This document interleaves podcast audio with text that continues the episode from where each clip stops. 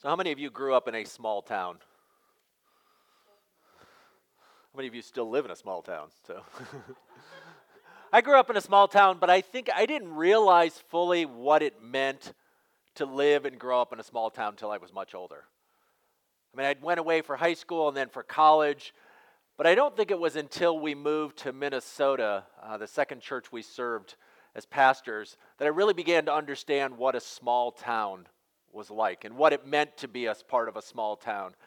And there was a man in the congregation we served there named Wally Anderson.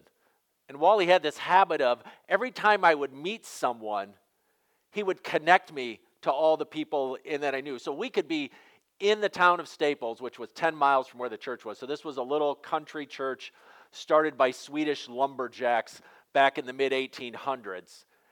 And it sat about 10 miles out of town, and the town was only about 3,000 people. There was like a little drugstore and a Burger King and one other restaurant and a hardware store and a small grocery store, and that was the town. Um, so we were 10 miles out of town.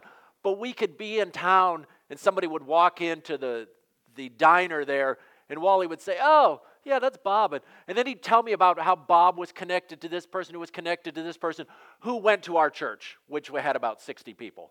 But he managed to almost nearly every person I met or introduced to, he could tell me something about them or who they were connected to or how they were involved. And that's part of what it's like to live in a small town. Is that there are all these connections, all these relationships.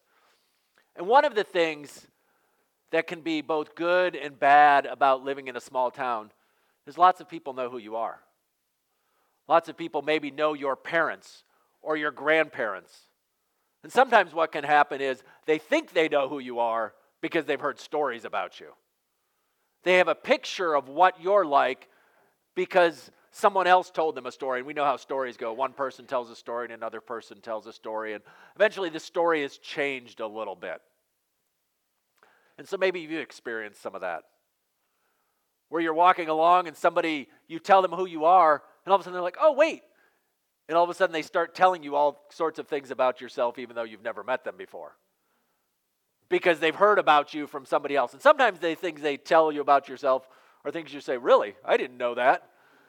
Because you're a little surprised by that. Well, that's what happens here in the story of Jesus. Because Jesus was from a small town the town of Nazareth, archaeologists, maybe 500 people, more likely 150, 200 people. So this is a really little town.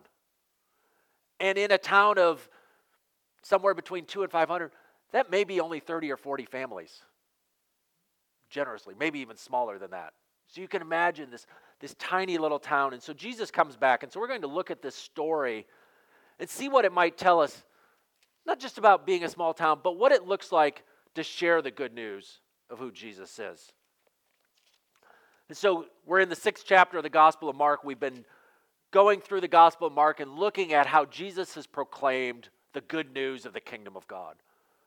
That Jesus has proclaimed that God reigns and what that means and how it impacts us. And so now he's coming and he comes to the small town. And he says he began to teach in the synagogue, and many who heard him were amazed. And then they start in, well, where did this man get these things? What's this wisdom that has been given from him? And so there's this picture of almost like, wait a minute, we know this guy. He's from the same little town we are. Who does he think he is? Where does he think he got this great education and got so much wisdom that he can come here and tell us all these things? What are these remarkable miracles you performing? Isn't this the carpenter? And when it refers to Jesus as a carpenter, uh, in Greek the word tekton, it could be a could be somebody who works with wood, could be somebody who works with stone, could be somebody who works with metal. It's not entirely clear what Jesus did. One ancient historian does talk about Jesus making plows and yokes. So we probably believe he worked with wood, but he very well may have been a mason or maybe a multifunction, done a number of different things. But to be a tekton, to be a carpenter, was not a highly regarded position. In fact, it was something that was very much looked down on by a lot of people. So it's kind of one of those things where the townspeople are saying, Really? He's the carpenter. he can't say anything to us. What sort of wisdom could this guy possibly have? And then, isn't this Mary's son? Which is a little bit of a dig at Jesus. Because typically in the ancient world, when someone was referred to, they were referred to by whose their father was. And so to say, well, isn't this Mary's son, is kind of a way of saying, well, we don't really know who the dad is. Which is sort of this insult to his, his heritage and his birth and saying, oh, yeah, we know who he is. His mom's Mary, that one, well, we don't really know where he came from. And so they're kind of questioning who he is. They're beginning to wonder how could he possibly have anything to tell us? It's sort of this sense of, well, we know who he is. We know all about him. He came from this little town. We know his brothers and his sisters. He's just a carpenter. He's just a nobody. He can't possibly have anything to teach us. And what's interesting as they're questioning him is if we were to read those first five chapters of Mark, to go back through, there's a number of times when Jesus encounters evil spirits, and the evil spirits name him. They say, Oh, this is the Son of God. But here are these people who are questioning who he is. And what they're doing is they're wondering can God work through somebody like that? Could God possibly do something through a person like that? Through someone who came from this small town? And so as I was reading that, I was wondering, those are maybe questions for us to think about. Do we wonder if God can work through certain people? As we've grown up in small towns and we've been around people and we know people, we have all these different connections. And then maybe we hear somebody's leading a Bible study. Or somebody's become a pastor at a church, or they're going to serve as a missionary, and we start to say, Well, really? That guy? That girl? Well, I knew her when I, she was growing up. And so, do we have questions like that? Do we sometimes wonder if God can work through certain kinds of people based on their background? Maybe we think they're not anything special, or maybe it goes the other way around. Maybe people look at us. Maybe people wonder about us. And as we start to tell them about Jesus, maybe we start to tell them about what the things we're doing at church and how we're learning and growing. And they say, wait a minute, I know you. I know your parents. I know where you grew up. I know what you do. Do you really expect me to believe that God is doing something for you and through you? Or maybe we could take it a step higher and say, here are these people who grew up knowing who Jesus was, but then Jesus comes back and they kind of question who he is. They wonder about him. And so maybe some of us know people who grew up in the church. They grew up familiar with Jesus, they grew up around Jesus. And they kind of say, Yeah, I know all about Jesus but they question lots of things.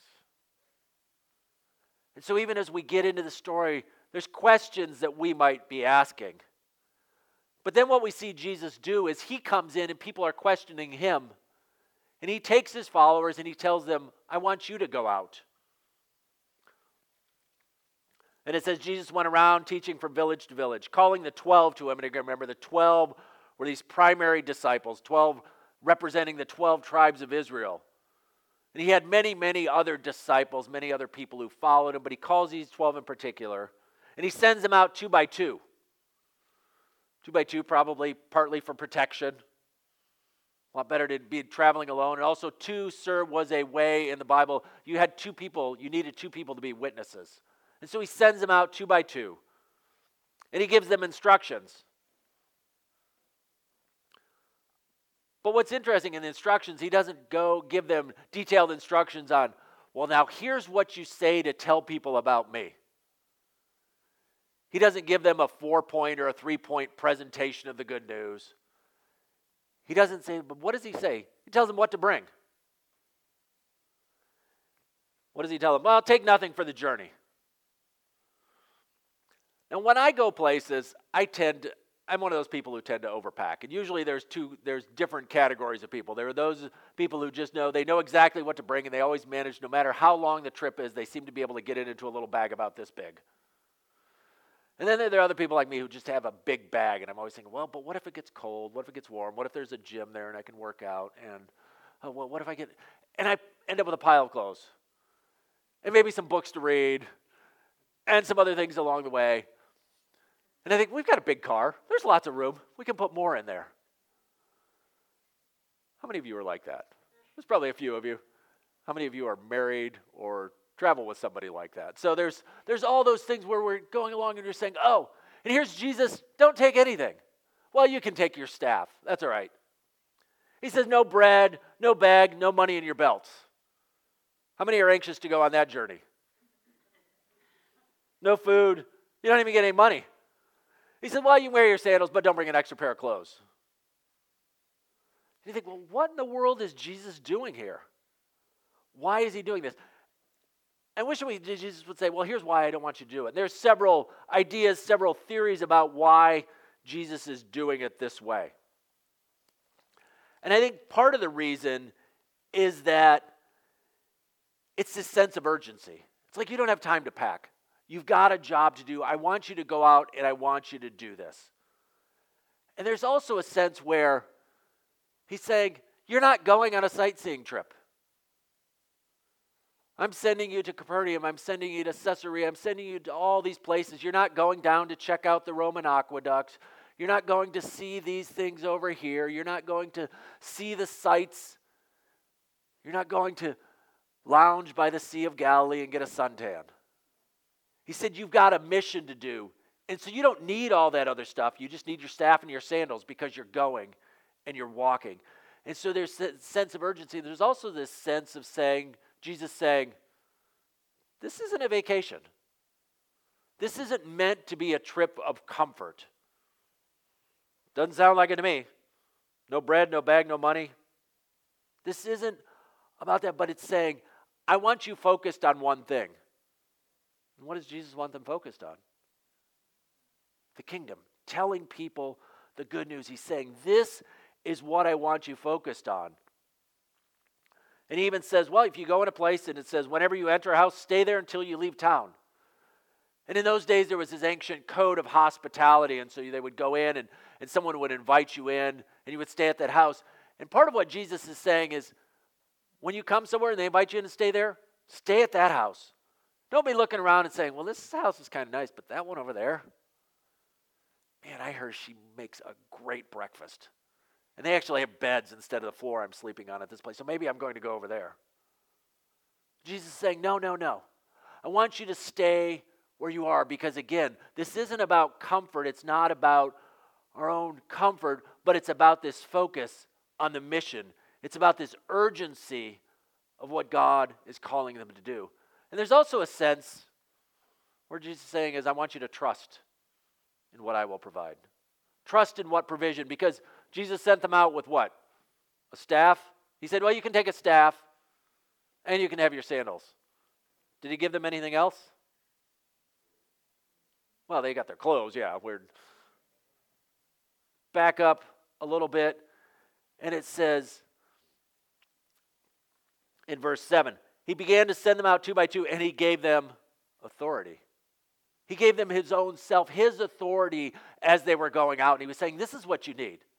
He said, You don't need all those other things. And if we were to read through the rest of our New Testament, particularly the letters of Paul as his missionary, that's kind of what he says. He says, I don't come with wisdom, I don't come with fancy words. I'm not trying to teach you about Jesus by dazzling you with light shows and laser. Well, Paul didn't have those kind of things, but you get the point. He said, he said I'm not trying to overwhelm you, but I'm coming to tell you about one thing. I'm coming to tell you about Jesus and about the kingdom of God. And that's what Jesus calls his followers to do. He's involving us in his mission. And just as he sent his disciples, he sends us.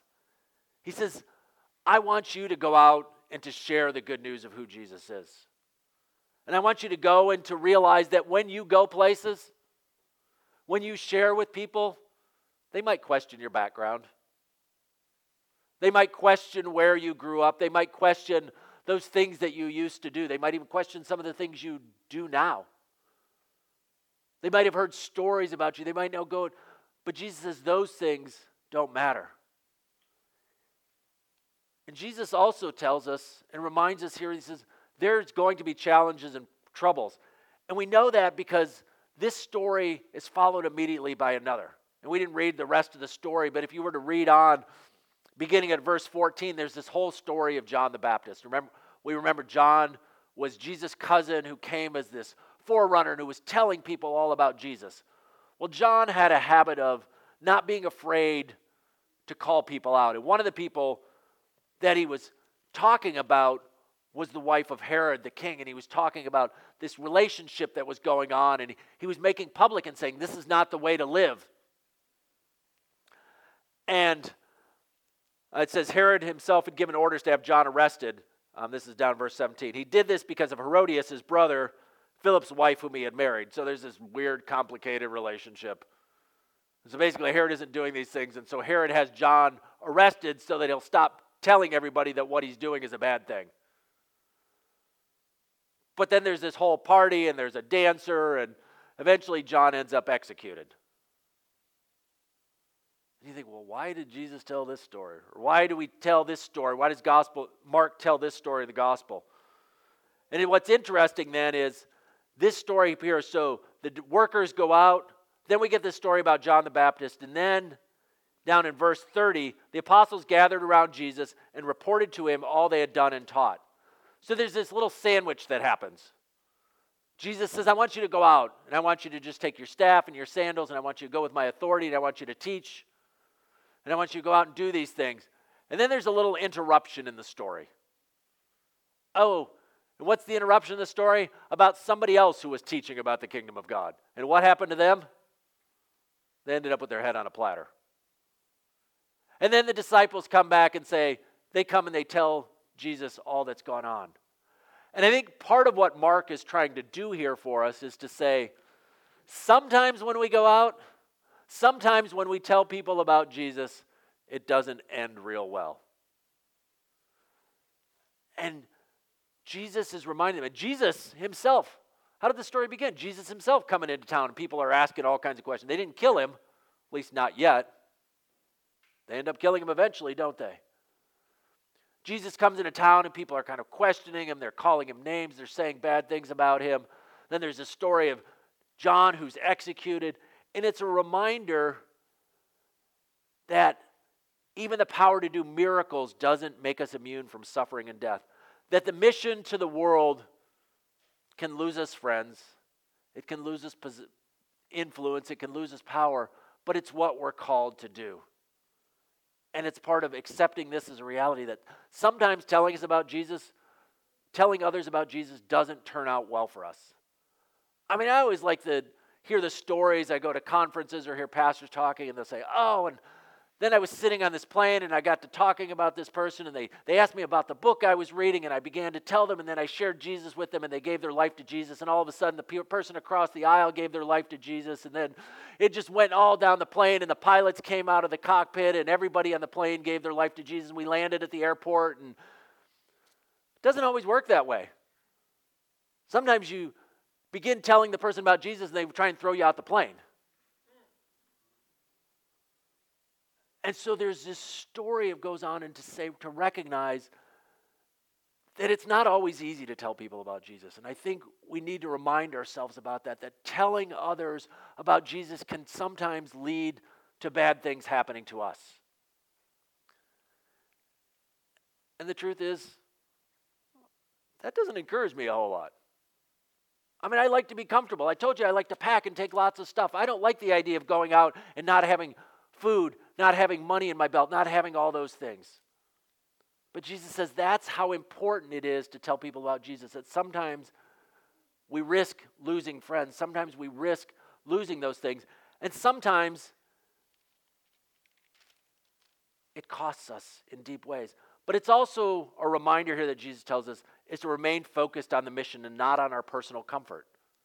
Remember, I said that's part of what was going on with these disciples was saying, it's not a vacation, it's not a trip. And so we don't get focused on our personal comfort. Years ago, I heard about a church, and they had a phrase that they used in their congregation, and that phrase was, we need to be willing to be inconvenienced for the sake of the gospel. We need to be willing to be inconvenienced for the sake of the gospel. And what they were saying is sometimes in church, sometimes when we've grown up, we have our ways we like to do things.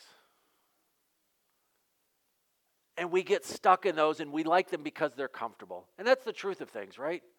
You have that pair of shoes, that sweater, that couch, which they've gotten comfortable because you're used to them. You've grown around them and you say, oh, that's just, it just, it just fits right. I like the way that is and I like to be here. Same thing happens in church. Could be the pew we sit in, it could be the songs we sing, it could be the order of service, it could be the sermons, it could be the way the Sunday school classes run, it could be all sorts of things in church. And we begin to get comfortable, we like those. And that's a human, naturally human thing. It is to get comfortable. We do it in all kinds of things in our life. Many of us maybe eat the same thing for breakfast every day. Or we have these common things we do on, you know, for lunch, or we do certain things on certain days of the week because we like comfort, we like routine. And we don't like it when somebody interrupts our routine. We don't like it when somebody makes things difficult for us and we have a certain way of doing things. We like to go in this door and we like to go over here and get this thing and pick it up from the store, and all of a sudden that door in the store is closed. Which, what is going on here? I mean, they remodeled Meijer a while ago and it drove me crazy for a while. I still can't find things because they moved all these things around. And now, if they move things around and it bothers me that much at my grocery store, imagine what it's like when they move things around at church. Which is this thing we think, oh, this is where I met God. And that's what happens sometimes is we meet God in a particular way. There's some music that appeals to us. There's a way, there's a scripture, there's a translation of the scripture that we read. There's a, a certain way of preaching. There's a kind of Sunday school class. And we meet God in that place and it's comfortable to us. But sometimes God calls us to go outside of that and to be a little inconvenienced. Why? For the sake of the, go- the gospel. That it's not about our own comfort or our own preferences, but it's letting other people know about Jesus. So we've been kind of forced into being inconvenienced over the last nine months by a pandemic, where all of a sudden we had to do things a little bit differently. We're wearing masks inside of church. For a long time, we weren't even inside a building. We were watching online and we were participating. And it's partly because we were saying, we're willing to be inconvenient. We're willing to do things a little bit differently because what matters is telling people about Jesus. And I have to imagine that as we move into the coming year that this provides opportunities for us as well as obstacles.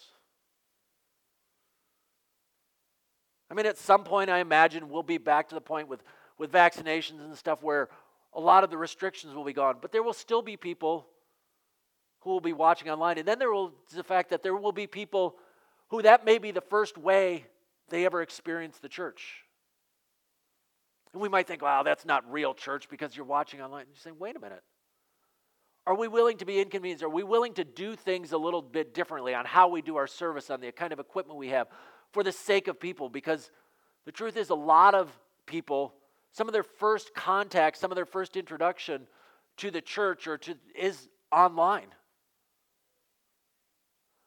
It's been interesting because even I've had folks, um, my daughter in college has told me about you know, a girl she knew who, for some reason, watched one of our services online and how it affected her. Somebody happens to walk in the door, or somebody comes along, another person had, had sent me an email. Um, they're connected to the church, but they don't regularly attend the church. Um, and she said she had her, her phone out and she has um, Apple um, Apple Podcasts on there, which is this way you can listen to things. And she said she hadn't listened to ours in a long, long time, but all of a sudden it came up as a recommendation. Then she listened to this sermon. And she talked about how that had helped her grow. And it was just this wonderful thing to say, here's all these different things. And so, is it an inconvenience to have to set up cameras and run all the extra equipment and record things and post things? It is. Is it inconvenient to wear masks and do all these things? It is. But to recognize it's not about our comfort. Just like the disciples were called to go out and to say, well, it's not about your comfort, it's not about our comfort, But what matters is the gospel, is what matters is the good news of Jesus. And so we need to be church, thinking, church. We need to be thinking how we sometimes prioritize our own comfort over the good news of Jesus. And are we willing to be inconvenienced? And I don't even like it. I mean, that's kind of a minor inconvenience. Are we willing to be uncomfortable? Are we willing to suffer? What are we willing to do for the sake of the good news? And I think what Jesus is inviting us to, just as he invited the disciples, is to say, I want you to be willing to be uncomfortable. I want you to be willing to give up your own comfort. I want you to be willing to take a risk. I want you to be willing to maybe have somebody say something bad about you because what you have to say is far more important. Because what you have to say is that Jesus is king, that he offers you eternal life, that you have forgiveness in him, and that without him you, there is no life. That message is so important that we have to be willing to be a little bit uncomfortable. We have to be willing to be inconvenienced. We have to be willing to suffer and endure a little bit. Now, that's not one of those happy good news messages that you want to hear from your pastor. You want to say, oh, hey, I want to hear something great. And what did you hear in church on Sunday? My pastor said, I have to suffer. My pastor wants me to be miserable. Oh, sounds like a great church. Let's go there. But, but that's the truth of what Jesus is calling us to. I mean, he is calling us to something amazing. He calls us to life and life to the full and life eternal and in this never ending well of joy. You know, we could get Ken up here and he could do is like what the joy, joy, joy, where? Down in my heart. I mean, we've got this overwhelming sense of joy. We've got sense of peace. We've got all these things. But in the midst of all that, we're also called to be a little bit uncomfortable, to be a little bit inconvenienced. So, what I would encourage us to do, invite us to do, is to say, how am I willing to be inconvenienced? Are we, as we go into 2021, are we willing to be inconvenienced? Are we willing to be a little bit uncomfortable? Are we li- willing to suffer a little bit for the sake of the good news? And if you need to, think about who are those people that you want to know Jesus? I mean, the disciples were going out and they were just going out to nameless people. They were just going out in towns into strangers. I'm not even saying that. I'm not saying you have to go knocking door to door because I'm not sure that's the way to do it. But most of us know somebody. We know somebody, it could be a family member, could be a friend, could be somebody at work who doesn't know about the good news of Jesus. Or maybe they know some of it, but they haven't chosen to take that step and give their life to Jesus. And as you think about them, let's say, how uncomfortable are you willing to be? How inconvenienced are you willing to be to give up a little bit of time out of your day, to change something in your routine, to do something a little bit different so that they can know the good news of Jesus? And that's the good news we proclaim that Jesus offers life and life to the full. And the good news in the midst of that, yes, you're being asked to be uncomfortable. Yes, you're being asked to go out and to do things. But Jesus goes with us. You're not alone in the midst of that. And Matthew, at the end of his gospel, reminds us of that. Mark says here he given him authority. But Jesus tells, he says, the end of his gospel, therefore go. He says, all authority in heaven and earth has been given to me. Therefore, go and make disciples of all the nations, what, baptizing them in the name of the Father and the Son and the Holy Spirit. A lot of times we end there. But it ends with what? And I am with you always. So you may be uncomfortable, you may be inconvenienced, but Jesus is with you. So, church, can we be inconvenienced? Can we be uncomfortable this year for the sake of Jesus? For the sake of our friends?